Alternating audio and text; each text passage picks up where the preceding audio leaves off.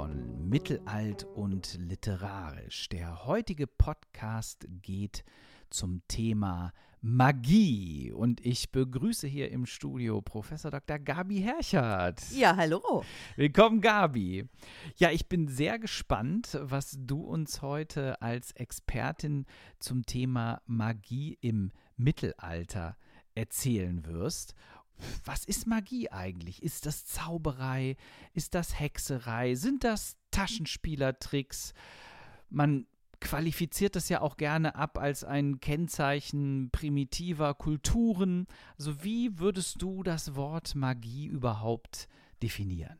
Also das, was du eben genannt hast, Matthias, das sind so die häufigen Vorurteile.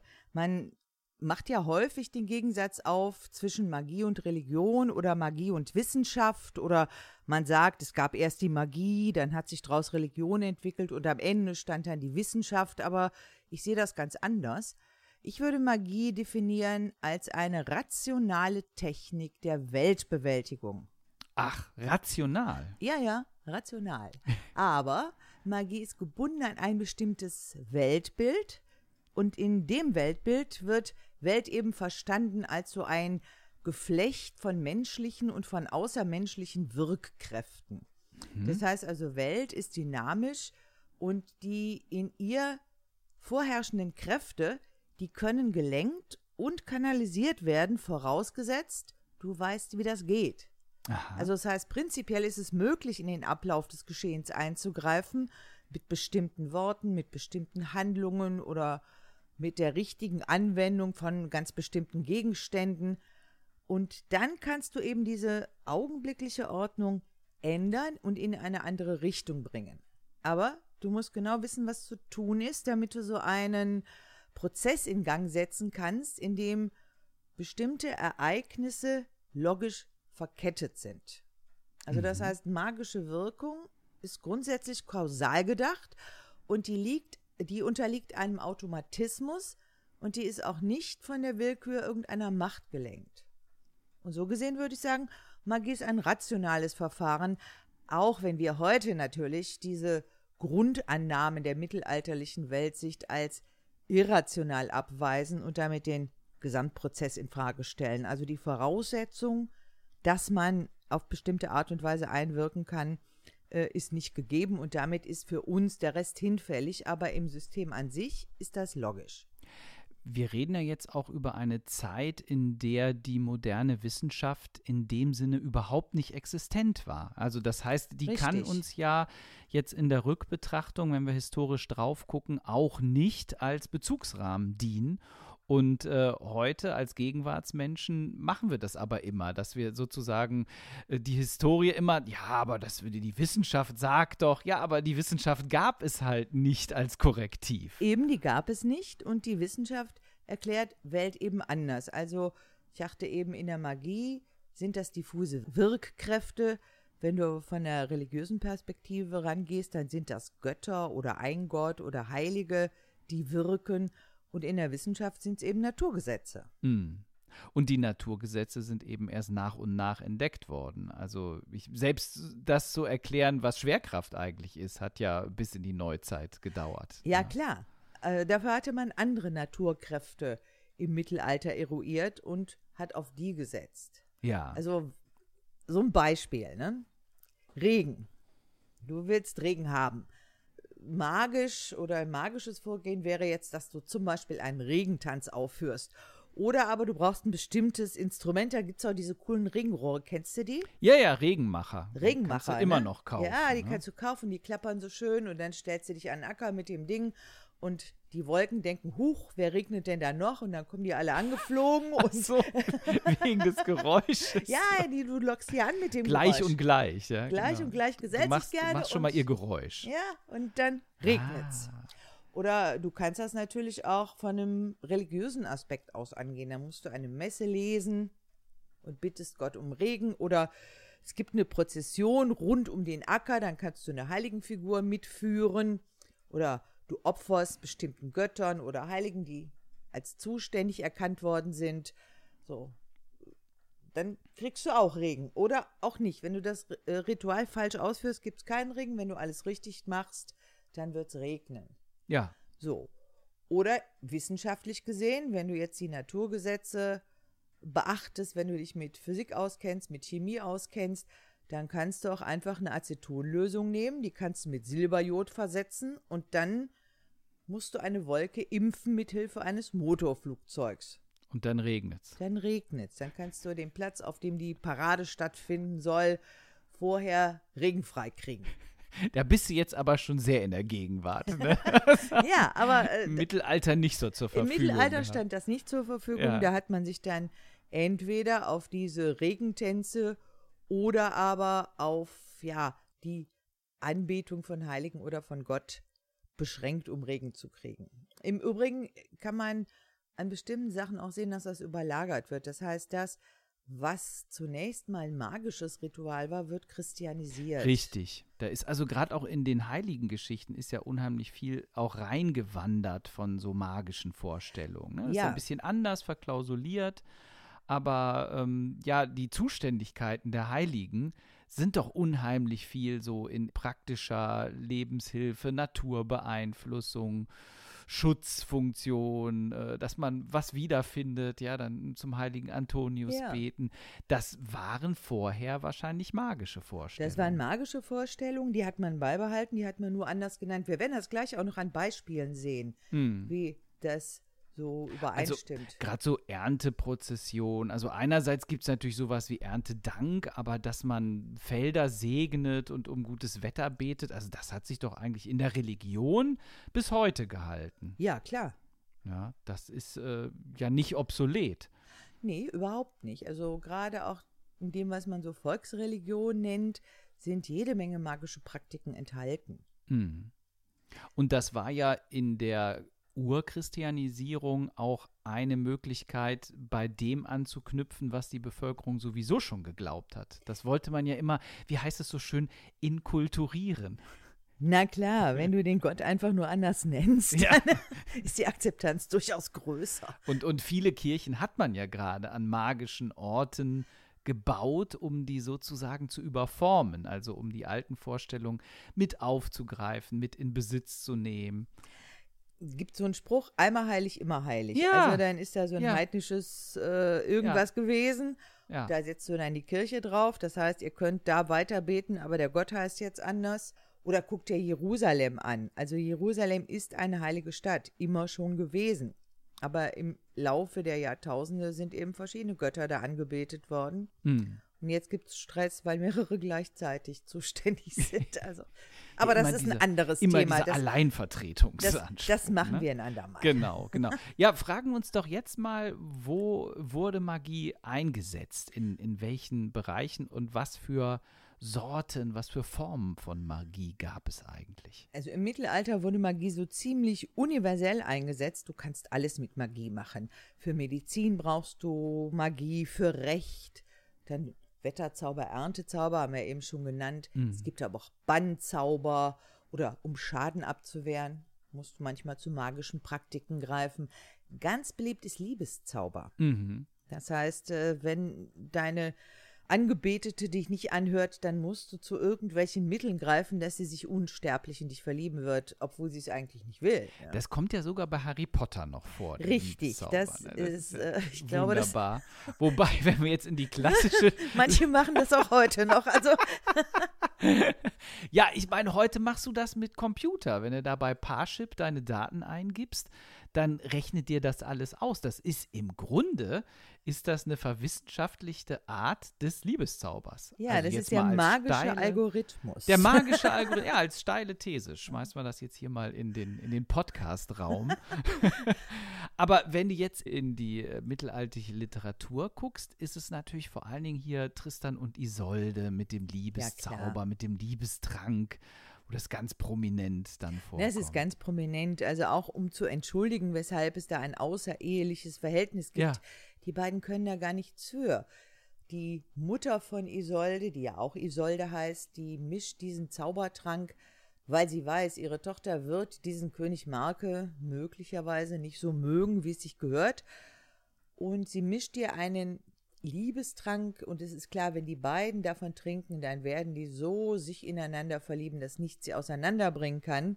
Naja, und auf der Schifffahrt trinken dann Tristan und Isolde davon. Mm. Und damit sind die beiden so aneinander gekettet, dass alles weitere auch entschuldbar ist. Die können gar nicht anders. Ja, ja, ja. Also man kann das natürlich auch so ein bisschen anders interpretieren, wenn man dann so äh, Gottfried von Straßburg äh, mit seiner, ja, Herzensliebe und so weiter. Aber das wollen wir jetzt mal lassen. Es ist ein magisches Unterfangen. Die ursprüngliche Wirkabsicht war ja sozusagen durch die Magie die romantische Liebe in Dienst zu nehmen, um die rechtlich geforderte Liebe ein bisschen aufzubessern oder der auf die Sprünge zu helfen. Ja. Also da kommt dieses äh, Recht dann wieder ein bisschen mit rein. Ne? Ja, wobei man Recht auch nochmal anders sehen kann. Ähm, Eid und solche Sachen, da kommen wir Mhm. später drauf. Ja. Aber was man an diesem Beispiel von Tristan und Isolde genau sieht, dieser Trank wirkt eigentlich immer, egal wer den jetzt trinkt. Eigentlich hätten das Isolde und Marke sein sollen, jetzt sind es eben Tristan und Isolde. Hätten x-beliebige andere die getrunken, Hm. dann wäre der das gewesen. Also Also, das, wirkt an Dieser sich Automatismus, Das Mittel. Ja, ne, diese genau. Zwangsläufigkeit, von der du gesprochen hast. Ja, was gibt's denn so für magische Prinzipien, nach denen diese Vorgänge abgelaufen sind? Ein häufiges ist Gleiches bewirkt Gleiches. Das hast du ganz oft in der Medizin. Also Augenkraut, das ist so eine Blüte, so ein blaues Blümchen und da ist so ein Punkt drin. Sieht aus wie ein Auge. Wenn das aussieht wie ein Auge, dann kannst du sicher sein, das hilft auch bei Augenkrankheiten. Mhm. Dann kannst du deine Tinktur draus machen oder einen Tee draus machen und das wird die Augenkrankheit lindern. Oder die Walnuss, die sieht so ähnlich aus wie ein Gehirn. Also Walnüsse sind gut fürs Gehirn. Was ja sogar stimmt, ne? Sagst du jetzt? Das ist ja das Verrückte, dass das dann doch oftmals in irgendeiner Form stimmt. Die damalige Erklärung ist zwar Kappes, aber sie haben sozusagen den richtigen Riecher gehabt. Es ging so ungefähr in, in eine stimmige Richtung. Oder kann man doch sagen, Gleiches bewirkt Gleiches? Ja, wer weiß. Ne? Natürlich dann auch Entgegengesetztes bewirkt Entgegengesetztes. Das heißt, gegen Hitze kannst du mit Eis oder mit Kälte vorgehen. Das heißt, bei Fieber musst du was Kaltes nehmen. Oder aber Pars pro Toto. Das heißt, wenn du auf einen Teil einwirkst, wirkst du letztlich auf das Ganze ein. Mhm. Wenn ich dir jetzt einen Heilstein auf die Stirn lege, hören vielleicht deine Rückenschmerzen auf. Oder wenn du dem Kind eine Kette aus Bernstein um den Hals legst, dann hat das Linderung beim Zahnen. Mhm. So. Es gibt aber auch an sich magische Gegenstände, mit denen man zaubern kann, die unsichtbar machen und so weiter und so weiter. Es gibt Schrift- und Wortzauber, das heißt, mit Worten kannst du zaubern. Oder aber, indem du was aufschreibst, kannst du zaubern. Mhm. Ganz toll zu lesen in der alten Edda. Da ist Runenmagie ausgeführt. Da gibt es so einen ganzen Katalog, wann man welche Runen nimmt. Gibt zum Beispiel Geburtsrunen. Das heißt, um die Geburt leichter zu machen, werden bestimmte Runen in die Handfläche geritzt und dann muss man die Handgelenke der Mutter umspannen. Und Also dann mit- wird die mit, Geburt leichter. Mit einer Farbe oder mit Messer? Das steht da nicht so genau. Boah. Aber was du machen musst, Brandungsrunen. Das heißt, wenn du ein Schiff schützen willst, dann musst du ins Steuerruder Runen einbringen. Aha. Oder zu medizinischen Zwecken beliebt sind die sogenannten Astrunen. Das heißt, du musst dir einen Baumast suchen, der nach Osten geneigt ist und dann musst du da Runen einritzen und wenn du das gemacht hast, kannst du jemanden heilen. Oder Schutzrunen, die man auf Schilde, auf Räder und so weiter ritzt. Also die haben da sehr viel mitgearbeitet. Das heißt, Runen sind nicht einfach nur Schriftzeichen, sondern es sind auch Zauberzeichen. Das hat sich ja vielleicht auch ein bisschen äh, bewahrt in der Tradition der Sternsinger. Also, wenn du so willst, wenn die da CMB an die Häuser schreiben, das ist ja auch eine äh, ne- ne Schutzrune Da- eigentlich, eine modern gedachte. Ja, dein Und- Haus ist geschützt. Ja, früher musstest du das noch mit Kreide machen, jetzt gibt es sie als Aufkleber. Ja, die so halten nicht auf Ziegeln, habe ich Nee, festgestellt. aber, aber mit so einer Kreideschrift. Also. Irgendwann gibt es sie dann digitalisiert als, als Leuchtschrift oder so. Kannst du die dann drauf bieben auf dein Haus. Also ja, da sieht man aber doch, dass sich vieles einfach in anderer Form weiter überliefert und, und immer noch hält, was relativ lange Traditionen hat. Und ganz offensichtlich war das sehr, sehr wichtig für die Leute. Wir haben zum Beispiel in der frühen mittelhochdeutschen Literatur eine ganze Menge an Zaubersprüchen. Also mhm. es, wir haben ja an anderer Stelle schon mal ausgeführt, dass sehr, sehr wenig geschrieben worden ist im Mittelalter, aber offensichtlich waren solche Zaubersprüche es wert, aufgeschrieben zu werden. Das war ein Wissen, was man nicht vergessen sollte. Mhm. Ganz berühmt die beiden Merseburger Zaubersprüche. Der erste Zauberspruch ist so ein Lösezauber. Das heißt, wenn jemand gefangen genommen worden ist in Kriegszusammenhängen, dann kannst du den mit diesem Spruch aus seinen Fesseln befreien, damit er den Feinden entfliehen kann. Der zweite Merseburger Zauberspruch, das ist ein Heilzauber gerichtet auf ein Pferd, also Vohlende Wodan und so weiter, Knochen zu Knochen und Blut zu Blut. Und das Pferd soll durch diesen Zauberspruch geheilt werden. Du hast eine ganze Menge an Zaubersprüchen, die auf Pferde gerichtet sind. Wahrscheinlich, weil aus. das ja, so ein kostbares Gut war kostbar, zu der ne? Zeit. Ne? So Wiener Spruch. Ja. Da sieht man so auch den Übergang zur Religion, von dem du eben gesprochen hast. Also da steht dann, zuerst mal muss man ein Vater unser beten. Als Warm-up. Warm-up, Vater ja. unser beten. Und dann heißt es, ein Fisch schwamm entlang, da brachen seine Flossen. Unser Herr heilte ihn sogleich. Derselbe Herr, der diesen Fisch geheilt hat, möge dieses Pferd vom Lahmen heilen. Und dann folgt Amen. Ja, also das ist ja so eine fröhliche Mixtur aus, aus Religion, Zauberspruch, Gebet, so ein, so ein richtiger Zwitter. So ein richtiger Zwitter. Es gibt eine andere Zwitter, zum Beispiel bei den Trierer Sprüchen gibt es äh, einen, in dem Christus und der heilige Stephanus beschworen werden, damit sie eine bestimmte Pferdekrankheit heilen.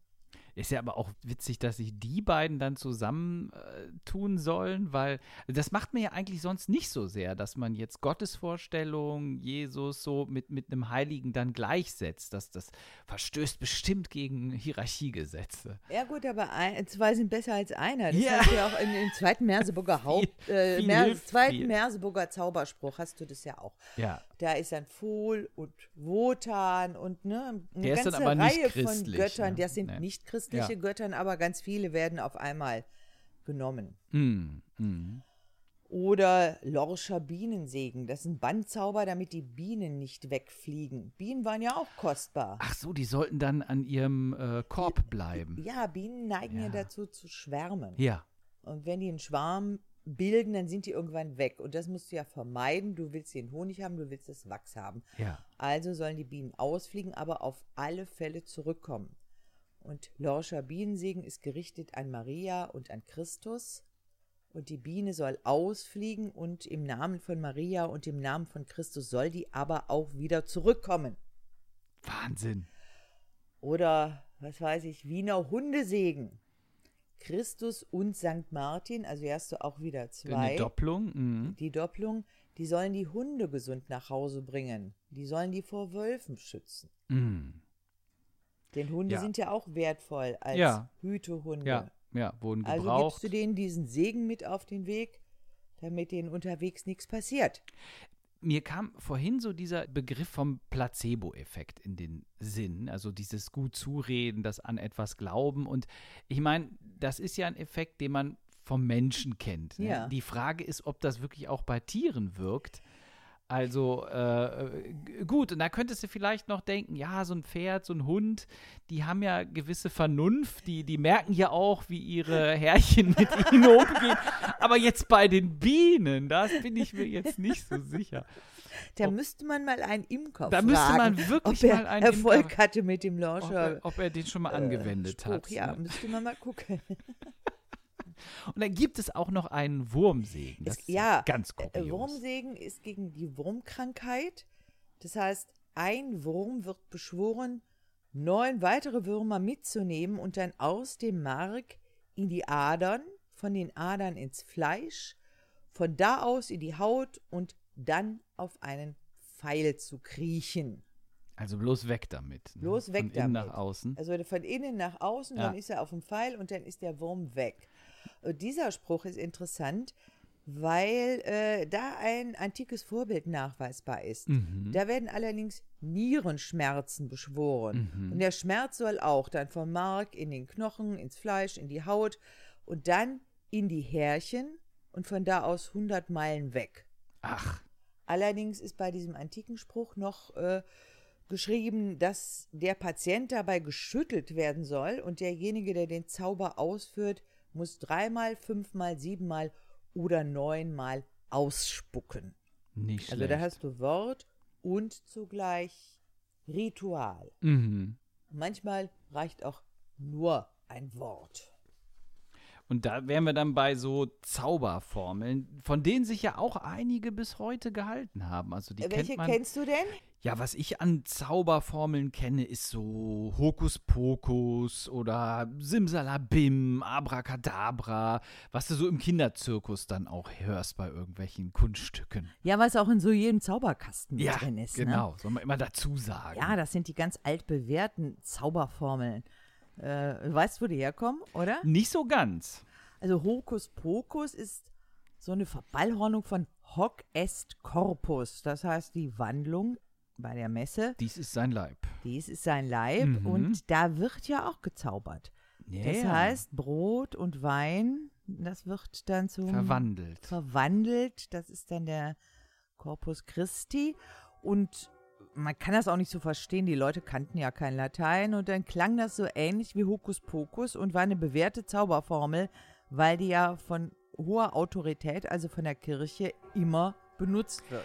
Aber das heißt, die hatte dann in der ursprünglichen Form und auch in der Verballhornung trotzdem eine Autorität. Also heute ist es ja mehr dann so Spaß, wenn die noch. Heute ist es Spaß, aber ursprünglich war das eine Formel zum Zaubern. Da steht vorne einer und der verwandelt Brot und Wein. Hm. Der zaubert davon. Ja. Also das heißt, auch diese Wandlung wurde als eine magische Form aufgenommen. Ja.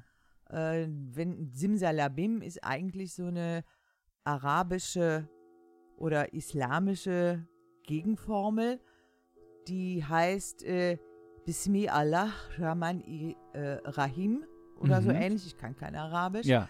Und das schnell gesprochen klingt so ähnlich wie Simsalabim. Ja. Also auch die hatten eine Formel. Das ist eine Gebetsformel eigentlich und äh, man fängt Sachen an mit dieser Gebetsformel und bittet um Gottes Unterstützung. Also auch da war klar, wird gezaubert. Ja. Und dieses Abracadabra, das ist eine aramäische Segnung.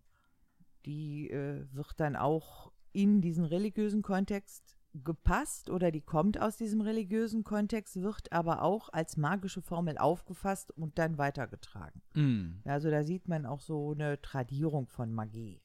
Das klingt aber auch hier, dieser, dieser Todesfluch bei Harry Potter, der hat Ja. doch auch was von, von äh, Abracadabra. Das klingt da so mit, ne? Das klingt mit, also auch wenn du die Filme anguckst, so die neueren Filme, die Mittelalter thematisieren, da spielen Zauberformeln auch eine große Rolle. Ja.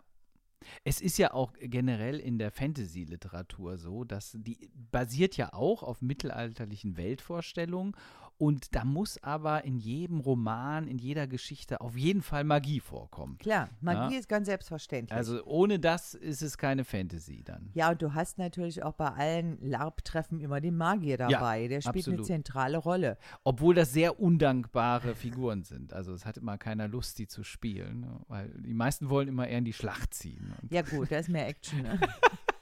ja, irgendwie Kräuter ich- sammelst und Ich war mal auf einem machst. Lab, da hatte dann auch eine Magierin so ein sehr ausgeklügeltes System und die hatte eine unheimliche Überzeugungskraft. Also sie konnte das alles sehr glaubwürdig rüberbringen und ähm, mir war schon klar, dass sie das natürlich nur darstellt und dann fragten sie aber wirklich andere Teilnehmer, äh, sag mal, glaubst du da wirklich dran? Und sie so, nein, mein Gott, ich spiele das nur. Großartig. Ja, aber die Rolle der Magie ist im Mittelalter durchaus groß. Das siehst du auch in den mittelalterlichen Werken. mhm. Wenn du so die Literatur durchgehst, du findest fast überall irgendwas, was mit Magie zu tun hat. Wenn du Evain anguckst, Hartmanns von Aues Evain, äh, da hast du gleich das Brunnenabenteuer des Kalogreant. Das geht so, der reitet durch den Wald und dann trifft er auf einen Wilden und sagt, ich bin auf Suche nach Aventüre. Wo gibt's denn hier so ein tolles Ritterabenteuer zu bestehen? Und dann schickt er ihn in einen Wald und sagt, da ist ein Brunnen und da ist ein Stein, den musst du mit Wasser begießen. Mhm. Dann wird beschrieben, es ist ein ganz wunderschöner Wald. Und mittendrin steht die schönste Linde, die man sich vorstellen kann, mit zahlreichen unterschiedlichen Vögeln. Und dann ist auch dieser wunderschöne Brunnen mit einem reich verzierten Stein. Das ist so ein Locus Amönus, Ja. ewiger Sommer, ganz paradiesisch. Und dann nimmt der Ritter bisschen Wasser aus dem Brunnen, schüttet das über den Stein und es gibt ein fürchterliches Unwetter, so Hagel, Sturm, Gewitter, alles auf einmal. Und dann ist der ganze Wald anschließend verwüstet, die Tiere im Wald sind gestorben. Also das ist ein Wetterzauber sondergleichen. Mhm. Ja, das Abenteuer geht für ihn dann auch nicht gut aus, denn der Besitzer des Brunnens kommt, besiegt ihn und nimmt ihn dann auch noch sein Pferd ab, sodass er zu Fuß nach Hause muss. Also Das heißt, er wurde so richtig reingelegt dann. Ja, der hat ja nicht mit gerechnet, dass so ein bisschen Wasser über Stein schütten so eine Wirkung haben kann. War aber vielleicht auch ein bisschen naiv, so nach dem Abenteuer rumzufragen. Ja, klar. Und äh, da sieht man, der war sich nicht bewusst dessen, was er macht, Ja. sondern da, der hat ihm gesagt, schütt einfach mal Wasser über den Stein. Hätte er besser fragen sollen, was dann passiert. ne? Ja, aber er hat auch einen Automatismus ausgelöst. Ja. Und da sind wir wieder bei diesem Diese Automatismus, bei diesem Springfalle, Rationalen. Ne? Genau. Aber auf der anderen Seite haben wir hier einen Fall, wo jemand vom Zauber sozusagen überrascht wurde. Die ganzen anderen Zauber, die du bisher beschrieben hast, funktionieren ja so, dass sich jemand absichtsvoll dahin begibt, um den Zauber auszuüben. Und das heißt, er weiß vorher schon, was er da machen will. Er braucht jetzt nur ein Publikum, was ihm die ganze Sache abnimmt. ein Publikum, was ihm die Sache abnimmt, oder aber er hat irgendeine, einen magischen Gegenstand bei sich, der ihm erlaubt, in bestimmter Weise in die Handlung einzugreifen. Ja. Also das ist jetzt durchaus ein neuer Fall, wo jemand vom Zauber überrascht, Überrascht wird, wird, ja. und da rein tappt wie in so eine Bärenfalle, Richtig. die dann zuschnappt.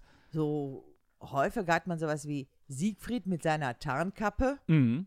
aufsetzen, unsichtbar. Gibt's auch bei Harry Potter? Gibt es auch bei Harry Potter. Und Die dann gibt es halbe- tolle Ringe. Also Ja. du hast ja nicht nur den, den Ring rund um die Nibelungen, auch äh, Hartmann von Aue schreibt im Evain über einen Ring mit einem magischen Stein und Lunete gibt diesen Stein dann dem Evain. Der wird gesucht, der hat leider den Burgherrn getötet und jetzt sind alle auf der Suche nach ihm. Aber dieser Ring macht ihn unsichtbar, wenn er den Stein fest umschließt. Ah. Das heißt, die finden ihn einfach nicht, obwohl er noch da ist. Oder auch, wir hatten ja eine Folge gemacht über Otnit. Ja. Der hat ja auch einen Ring, den er braucht, um seinen sonst unsichtbaren Vater sehen zu können. Aber der Vater ist ja noch am Leben, ne? Der ist noch am Leben, aber der Vater ist unsichtbar. Der wird hat das aber wie so durch eine den Krankheit. wird aber durch den Ring dann wieder sichtbar. Der ist ja auch verrückt. Also, wie man literarisch auf solche Ideen kommt, ne? Das ist schon richtig Aber wenn Magie so allgegenwärtig ist, dann Ja. kommst du ja auf die Ideen. Ja. Ne? Oder noch ein anderer Fall, noch eine andere Art von Zauber ist so Schadenzauber. Man kann ja auch zwischen schwarzer und weißer Magie unterscheiden. Mit weißer Magie kannst du Gutes bewirken und Mhm. mit schwarzer Magie kannst du Schlechtes bewirken. Das ist ein Schadenzauber, wobei manchmal Schadenzauber ja auch Ansichtssache ist. Ist es jetzt Schadenzauber oder ist es nicht Schadenzauber? Und da haben wir ja auch ein wunderbares Beispiel, Ulrich von Zatzikhofen, Lancelet. Da wollten wir ja einen Text draus vorstellen und Ja. ich glaube, du möchtest den lesen. Ja, ne? ich lese ja so gerne. Weil du immer und- gerne liest. Genau. Dann genau. lies doch mal. Ja, vor allen Dingen Rittergeschichten. Die Ja. lese ich ja ganz besonders gerne. Ja, willst du äh, kurz vorher noch das Setting klar machen, wo Also- wir da einsetzen in der Handlung? Ja, Genova ist entführt worden von einem ganz bösen Ritter, nämlich von Valerin, und der Zauberer Malduk, der hilft bei ihrer Befreiung. Und Matthias liest euch jetzt vor, wie er das macht. setzt so ein bisschen schwarze Magie ein. Genau. Er begann mit Hilfe der schwarzen Bücher der Zauberei seine magischen Künste auszuüben und brachte es zunächst dahin, dass die Drachen, die in der Vorburg lagen und in dem undurchdringlichen Tann Wache hielten, ihre Angriffslust einbüßten. Der kluge Malduk schläferte dann alles ein, was sich in der Burg oder in deren Umgebung befand. Danach ging das Belagerungsheer zum Angriff über, überstieg die Mauern der Burg, und nun drängte man es Valerin ein, dass Athos in Trauer hatte leben müssen. Sie ließen niemanden am Leben, den sie in der Burg antrafen. Kranke wie Gesunde, alle waren unrettbar verloren. König Valerin wurde mit allen seinen Leuten erschlagen. Normalerweise müsste man seinen Tod beklagen, wenn dies nicht jeder Sitte Hohn gesprochen hätte. Wer nämlich eine Frau wider ihren Willen gewaltsam entführt, lädt Schmach und Verbrechen auf sich. Die Edelsten waren einer Meinung mit dem Magier. Wäre die Königin aus freien Stücken mit Valerin entflohen, um ihm ohne Widerstand ihre köstliche Liebe zu gewähren, so hätten sie ihn am Leben gelassen. Dieser Überlegung stimmte so mancher zu, der gleichfalls die Qualen der Liebe hatte erfahren müssen und König Artus war edelsinnig genug, dies auch seinerseits zu bestätigen. Genau. also, wunderbar. Er hat also ähm, für das Gute, die schwarze Magie, eingesetzt äh, und alles, was nicht bei drei auf dem Baum war, mal eben eingeschläfert. Ja, der hat alle ja. getötet und geschieht ja auch diesem Valerin zurecht. ihm recht, ja. Denn er hat eine Frau gegen ihren Willen entführt. Ja. Und überhaupt auch Drachen als äh, als Wachhunde zu halten, Richtig. ist ja auch. Also da würde der Tierschutz auch äh, einschreiten heutzutage. Ne? Genau. Und äh, manchmal ist ja auch schwarze und weiße Magie Ansichtssache. Ja. Und ich finde, das wird da ganz wunderbar gezeigt. Die schwarze Magie ist die Magie, die auch wie hier in schwarzen Büchern weitergegeben wird. Also es gibt auch immer Geheimschriften, da mhm. sind dann Formeln drin, die dürfen auch nicht in falsche Hände geraten und die sind wichtig und wesentlich und wer sowas findet, der hat auch gleich Macht. Das ist auch so ein Motiv, das findest du in ganz, ganz vielen Fantasy-Geschichten wieder. Ja, ja. Und ich glaube auch nicht nur in der Fantasy, selbst in der modernen Kinderliteratur spielen doch Zauberer, Magier, Hexen immer noch eine sehr, sehr prominente Rolle. Dann heute so ein bisschen emanzipatorisch aufgepeppt, ja, also die Hexen sind da meist auch ganz fortschrittliche Frauen und, und mit ganz modernen Ansichten. Und hier Ottfried Preußler, die kleine Hexe, ja, ist wunder, süß, ne? wunderbar erzählt. In der Literatur hat sich das Thema doch absolut gehalten. Ja, Magie ist nach wie vor interessant. Ja, aber für uns natürlich nicht mehr so lebensbestimmend, wie es im Mittelalter war. Da hattest du Bereiche, da gab es magische Rituale, die von allen anerkannt waren. Also ein Beispiel ist Recht. Mhm. Es gibt magische Sachen im Recht. Nimm einen Eid. Ein Eid ist eine bedingte Selbstverfluchung. Ja. Du schwörst einen Eid auf irgendwas und sagst damit, wenn ich jetzt lüge, dann möge mich die Erde verschlingen, dann möge ich auf ewig in die Hölle kommen oder was auch immer.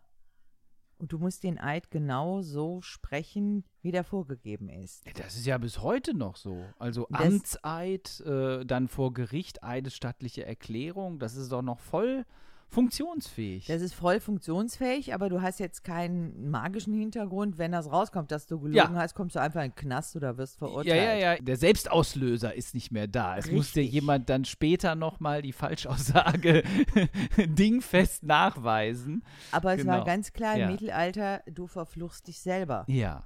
Da musst du aufpassen. Interessant ist, es gibt sogenannte Judeneide. Das heißt, wenn man Juden was schwören lassen wollte, ein Eid leisten lassen wollte, dann musste man spezielle Eide für die haben. Die konnten ja nicht den gleichen Eid schwören wie die Christen. Ja. Denn das war ja wirkungslos. Solange mhm. die nicht an den Gott glauben, ja. auf den sie äh, den Eid leisten, bleibt der Eid völlig wirkungslos. Also gibt es spezifische Judeneide, die dann aufs Alte Testament und auf äh, Bezugsgrößen des jüdischen Glaubens ausgerichtet sind. Krass. Oder eine andere magische Sache sind Gottesurteile, die hast du auch gelegentlich in der Literatur beschrieben. Der Unschuldige der kann nicht unbedingt gefunden werden. Und wenn dann die weltlichen Richter überfordert sind, dann lassen sie Gott das Urteil sprechen. Und weil Gott es nicht zulassen würde, dass ein Unschuldiger bestraft wird, wird er dem Schuldigen dann den Untergang in diesem Gottesurteil äh, bereiten. Aber das waren doch immer ziemliche Einbahnstraßen, diese Gottesurteile. Das kennt man doch aus der Hexenverfolgung. Also meistens konnte man das doch in keiner Weise überleben. Ja, nein, das war in der Hexenverfolgung, war das dann ganz perfide, weil das umgedreht worden ist. Also wer es nicht überlebt, war unschuldig. Ja. Das war natürlich ganz blöde. Aber es gibt Ja. auch Gottesurteile, hast du auch ganz häufig in der Artus-Epik, der Ritter, der dann für die unschuldige Frau kämpft, wird auf alle Fälle siegen. Mhm. Das heißt, wer Recht hat, siegt auch. Hm. Gottfried von Straßburg beschreibt dann ein Gottesurteil, was das Gottesurteil als Ganzes in Frage stellt. Nämlich Isolde soll schwören, dass sie ihren Ehemann nicht betrogen hat. Wir haben ja vorhin gesagt, die muss den betrügen, weil sie zusammen mit Tristan diesen Liebestrank getrunken hat. Und jetzt soll ein Gottesurteil zeigen, ob sie ihn betrogen hat oder nicht. Hm. So, und sie steigt also aus einem Schiff aus und wirft sich in den Sand. Und dann kommt ein Mönch angerannt, das ist aber der verkleidete Tristan. Und er hilft ihr auf, nimmt sie in den Arm und trägt sie dann äh, sicher an den Strand. Und jetzt muss sie schwören, und dann schwört sie, sie habe nie bei einem anderen Mann gelegen, als bei ihrem eigenen, ja, und ja, natürlich bei dem Typen, der ihr da gerade hochgeholfen hat. und kommt damit durch. Das heißt, sie haben das so richtig gut gefaked. Wunderbar. Also das Gottesurteil funktioniert, aber äh, trotzdem ist der Ehemann betrogen. Also eine große Literatur dann. Ne? Wunderbar. Ja, dann, dann gibt es noch so einen anderen äh, Begriff, der immer durch die Gegend geistert, die Alchemie. Was hat es Ja, denn damit Alchemie. Oh, Alchemie. Alchemie. Das Wort ist erstmal arabischen Ursprungs. Ne? Also das heißt eigentlich Chemie Mhm. und Alchemie ist dann eben die arabische Form. Und Alchemie ist die Kunst der Verwandlung. Das heißt, der Alchemist, der kann die Natur verwandeln oder kann auch die Natur nachahmen. Der kann Eingriffe in die Natur nehmen und Dinge in ihrem Aussehen und in ihrer Qualität durch Feuer ändern. Das ist ja erstmal von der wirklichen Chemie gar nicht so weit weg. Ich weiß noch, in Das meinem. ist Chemie. das ist Chemie, ne?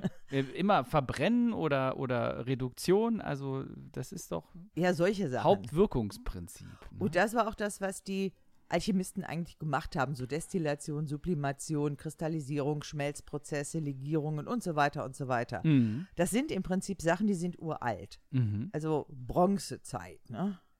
Ja. Ist en- danach benannt, dass man aus Zinn und Kupfer Bronze hergestellt hat. Oder die Ägypter, die haben künstliche Edelsteine gefertigt aus Glas. Das heißt, äh, das Verfahren an sich war alt, aber das Neue an den Alchemisten war, dass sie systematisch vorgegangen sind.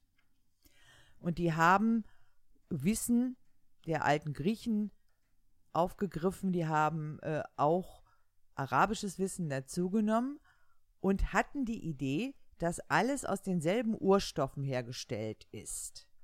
Und diese Urstoffe sind wandlungsfähig, weil man die immer wieder neu zusammensetzen kann. Da sind wir eigentlich bei der Elementenlehre. Ja, Ne? genau. Das heißt, wenn du diese Bausteine der Natur isolierst und nach Belieben zusammenfügst, kannst du auch ganz beliebige Stoffe daraus herstellen. Mhm. Und ganz wichtig wäre ein fünftes Element zu finden, die Quinta Essentia oder die Quintessenz, also ein Was ja heute noch in unserem Sprachgebrauch vorkommt. Ja, genau. Äh, die Griechen sind ja von vier Elementen ausgegangen. Das fünfte wäre dann noch darüber und das wäre noch wirkungsvoller und gelegentlich wird das auch gleichgesetzt mit dem sogenannten Stein der Weisen. Mhm. Der Stein der Weisen ist ein, ja, nennen wir es mal Katalysator. Der soll die Umwandlungsprozesse in Gang bringen, beherrschbar machen und der soll auch die Elemente, die von freiwillig zusammengehen, die soll er zusammenbinden. Den gibt es dann auch in flüssiger Form und in Mhm. flüssiger Form wäre der ein Allheilmittel gegen alle Arten von Krankheit. Da sind wir aber im Grunde in so einer Mischform zwischen Vorläufern der modernen Wissenschaft und so magischer Aufladung. Also im Grunde haben sie dann mit den magischen Ideen versucht, die Wissenslücken zu schließen. Ist ein Grenzbereich. Das Ja. ist ja die Frage, ist es jetzt Magie Ja. oder ist es schon Wissenschaft? So der Kontext von alchemistischen Schriften, das ist so ein religiöser Kontext oder auch ein naturphilosophischer Kontext. Man hat das Ziel, die heilige Natur mit allen ihren Prozessen und Zeichen zu verstehen. Man will ihr auf den Grund kommen und man weiß aber auch, das ist nicht einfach und viele Alchemisten schreiben auch, das sei nur mit der Gnade Gottes möglich. Mm. Also Und- das ist so ein eigentlich ein Anliegen, wo man sagen kann, ja, das ist so eine Art von Fortschritt, die kommen da weiter. Ja. So Stückchen für Stückchen. Stückchen Ne? für Stückchen. Aber gibt dann auch andere Ideen. Denn Ja, also was man denen ja immer unterstellt, dass es ihnen angeblich nur darum gegangen wäre, Gold herzustellen. richtig, das ist das, was ihr bis Das, heute das ist anhängt, ja ne? heute noch, äh, wenn jetzt irgendjemand fragt, was ist Alchemie, dann ja, Gold herstellen. Gold herstellen, Gold klar. herstellen. Gold spielt ja auch eine große Rolle. Das ist nämlich das reinste aller Metalle. Ja. Aber das war gar nicht so die Idee der Alchemisten, dieses Gold als Gold in großer Menge zu produzieren. Das war eher so die Idee derer, die die Alchemisten finanziert haben. Die hätten das gern gehabt. Die hätten das gerne gehabt, Mhm. denn man äh, brauchte als Alchemist ja so eine Alchemistenküche, das heißt Glasgefäße und du brauchtest einen Ofen und du brauchtest jede Menge Zeug, das musste ja erstmal bezahlt werden. Und das war gar nicht so selten, dass sich Herrscher Alchemisten gehalten haben, nach dem Motto, ich richte dir die Alchemistenküche ein und du machst mir jetzt das Gold. das war sozusagen das Versprechen, womit er an seine Fördergelder gekommen Richtig, so wie Drittmittel heute. Ne? Wenn du forschen willst, wenn du was machen willst, dann brauchst du einen, der die, der die ganze Sache bezahlt. Die musst du Dafür irgendwas versprechen. versprichst du schon mal die Goldherstellung. Und dann haben die eben die Goldherstellung versprochen und dafür gab es eine hübsche Alchemistenküche und das Material. Ich habe übrigens kürzlich an der Duisburger Uni Nanogold, flüssiges Nanogold Ja, besichtigt. guck mal. Also heute kannst du dieses, äh, ob man das jetzt trinken sollte, weiß ich nicht, aber du kannst Gold auf jeden Fall mittlerweile verflüssigen. Ja, und du kannst mittlerweile auch Gold herstellen. Ja. Nur der Prozess, der ist so teuer, lohnt sich nicht. Mm. Du kannst dir Gold besser kaufen, ist günstiger. Ja. Oder, oder schürfen oder sowas. Aber prinzipiell geht das. Hm. Das heißt aber auch, dass ganz viele Scharlatane unterwegs waren. Hast du da mal so ein Beispiel? Irgendjemand, den man vielleicht heute noch kennt? Ja, ganz nett ist äh, Johann Friedrich Böttger, der ist 1682 geboren. Der war einerseits Apotheker und Alchemist, aber der stand auch gelegentlich wegen irgendwelcher Betrügereien vor Gericht. Mhm. Und dann stand er mal wieder vor Gericht. Und bei seinem Prozess wurden dann der Kurfürst von Brandenburg, das war damals Friedrich III. und August der Starke, zugleich auf ihn aufmerksam. Der hat nämlich behauptet, er könnte Gold machen. Und Um beide haben gedacht, oh, den Typen brauche ich. Um seinen Kopf aus der Schlinge zu ziehen. Die haben dann erstmal äh, sich um ihn gestritten und schließlich wurde er ganz komfortabel inhaftiert, erhielt eine erstklassige Alchemistenküche und sollte mal Gold herstellen. Hat aber mit dem Gold nicht so ganz funktioniert, aber dafür hat er 1708 weißes Hartporzellan erfunden. Mhm. Die Chinesen hatten das viel früher Ja. erfunden, aber in Wusste Europa war nicht, das ne? brandneu. Mhm. Das heißt, ganz tolles, ganz weißes Hartporzellan. Ja, das war der Beginn der Meißner Porzellanmanufaktur. Und das hat man dann ja auch weißes Gold genannt. Und das war dann Ja. weißes Gold, weil es mit dem anderen leider nicht geklappt hat. Mhm. Also der hat Glück gehabt und ist auch bekannt geworden. Aber ansonsten waren vom 17. bis zum 19. Jahrhundert ganz viele Scharlatane unterwegs. Ja. Da waren so Schwindler, Hochstapler, die irgendwas erzählt haben und die sich immer auf der Grenze von Naturwissenschaft und Magie bewegt haben. Was aber niemand auseinanderhalten konnte, weil die Kriterien ja überhaupt nicht definiert waren. Richtig. Ja, die hatten also sozusagen leichtes Spiel. Die hatten sehr leichtes Spiel, denn bis ins 19. Jahrhundert hinein hat sowieso niemand Naturwissenschaften ernst genommen. Mhm. Und außerdem konnte man, wenn man diese Erkenntnisse dann in Mechanik, Optik, Akustik, Chemie und so weiter für irgendwelche Unterhaltungszwecke anwendete, viel, viel mehr Geld verdienen. Da konnte man über die Höfe tingeln. Ja. Gab so ein, Im Barock gab es so eine Zeit der Automaten. In den Barockgärten saßen künstliche Vögel auf den Bäumen, Mhm. die dann Töne von sich gegeben haben. Es waren keine echten Vögel, sondern künstlich. Oder Wasserspiele. Dann hatte man einen Brunnen und da waren komische Figuren drauf und die wurden dann durch Wasser in Bewegung gesetzt und bewegten sich dann irgendwie ganz komisch hin und her. Oder Schachautomaten waren beliebt. Ganz toll war die Laterna Magica. Mhm. Das ist so eine Vorform von so einem Dia-Projektor. Kennst du Ja. auch noch eine so Urlaubsdias gucken? Hm. Nee, es gibt ja auch hier und da Laterna Magicas. Äh, in, in Oberhausen steht eine. Die kannst Echt? Du, ja, die ist toll. Kannst du rein, kannst du besichtigen. ah. Und äh, also da wird das auch erklärt, das ganze Prinzip. Und, und siehst einen Rundumblick von Oberhausen auf dem Kopf dann. So. wow. Ja, war ich schon drin. Hey. ja, aber so, das wäre nicht so ganz spektakulär gewesen. Oberhausen, was ganz toll war, wenn man da noch Nebel vorsetzt, dann kann man da Geistererscheinungen. Irgendeine Person lassen. dann Irgendeine da, Person, du hast das läuft Bild rum. einer Person Ja.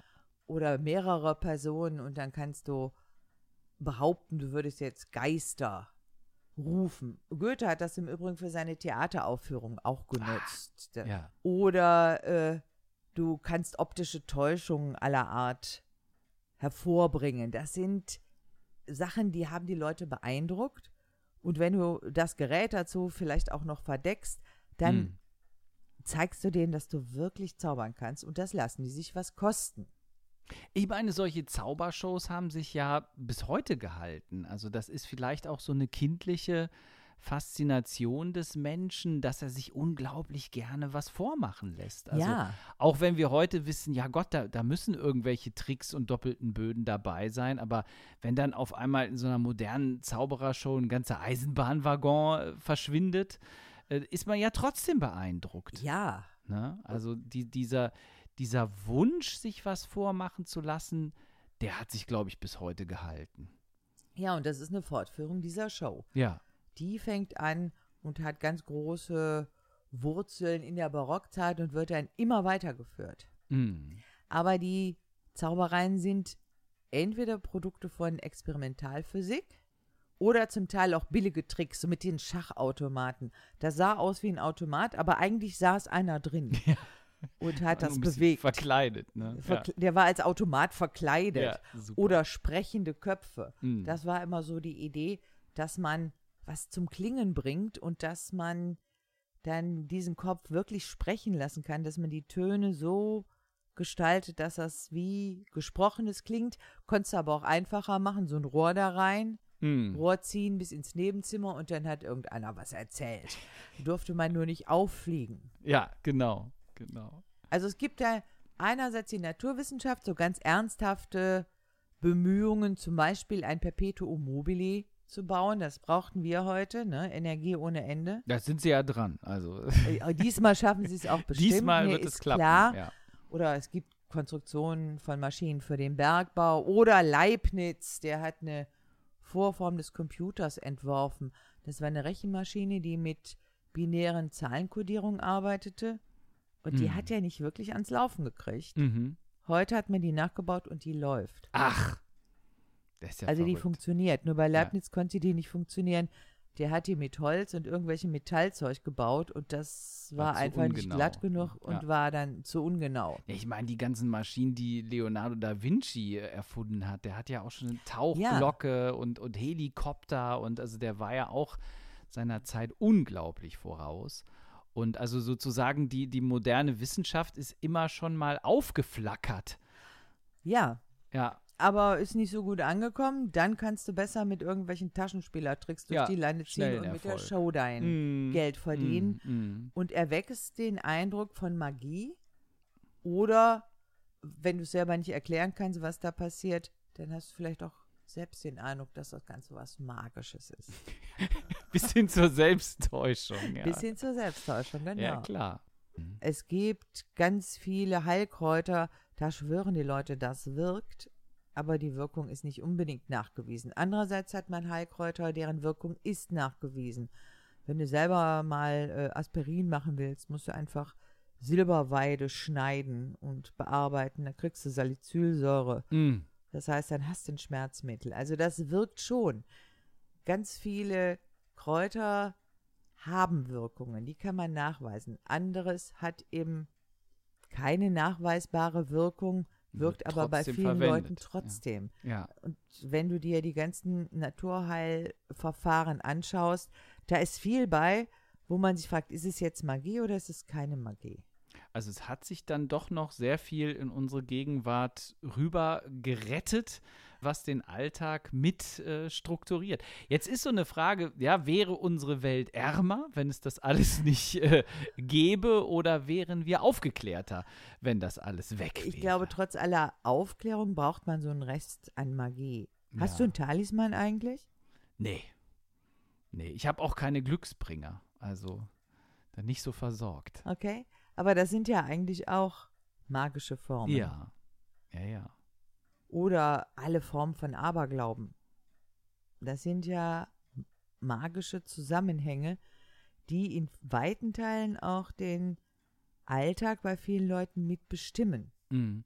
Also ich würde vielleicht sagen zum Abschluss, dass wir auf jeden Fall so ein erzählerisches Bedürfnis nach Magie haben. Also ich verschlinge ja nun auch gerne Fantasy, auch diese mittelalterlichen Stoffe finde ich toll und in ja, Gedankenwelten habe ich so den Eindruck, gehören magische Vorstellungen einfach dazu. Und auch für Kinder, da spricht man ja auch von dem magischen Zeitalter der Kindheit. Und da kannst du ja auch, wenn du mit Kindern spielst, kannst du da wunderbar anknüpfen.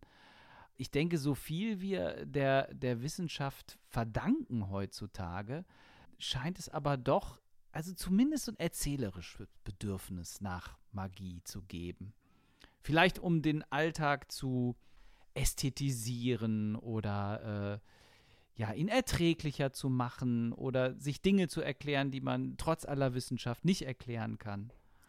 Das auf alle Fälle. Also Magie spielt in Erzählungen immer eine große Rolle. Aber wie gesagt, ich bin ja eher der Meinung, wir haben so einen Alltag voller Magie. Ne? Mm. Auch bestimmte Prognosen, die aufgrund von irgendwas gemacht werden. Da fragst du dich auch, ist das noch Wissenschaft oder ist es schon wieder Magie? Die Fußballergebnisse Die- da mit, mit den Tieren, die das dann immer Ja, vorhersagen. solche ne? Die Also- Orakel. Äh, auch in ganz anderen Bereichen. Also selbst bei wissenschaftlichen Vorträgen, wenn da viel zitiert wird, äh, so ich behaupte mit Kant und Hegel und hast du nicht und überhaupt und fünf Namen werden genannt, so eine M-Dropping. Ähm, wenn du da auf den Inhalt guckst, hast du ja manchmal auch die Idee, das ist nur ein Herbeizitieren von großen Geistern, um den ganzen so ein Gewicht zu geben oder ähnliches. Das kann auch sein. Aber was ich vielleicht als Erkenntnis noch festhalten möchte aus unserem Podcast, was mir jetzt ganz neu war, wie du gesagt hast, dass äh, das einfach ähm, ja ein rationales Verfahren war im Mittelalter. Also dass das fest zum Weltbild gehörte und niemand auf die Idee gekommen wäre, das zu hinterfragen, weil es einfach die Wissenschaft nicht als Kehrseite der Medaille gab zu Richtig. den Zeitpunkten. Damit können wir doch gut jetzt äh, aussteigen aus diesem Stündchen Podcast mittelalt und literarisch. Wir danken unserem Publikum fürs Zuhören und ja, ich sag mal, bis zur nächsten Folge. Bis zur nächsten Folge. Mach's gut. Tschüss. Tschüss.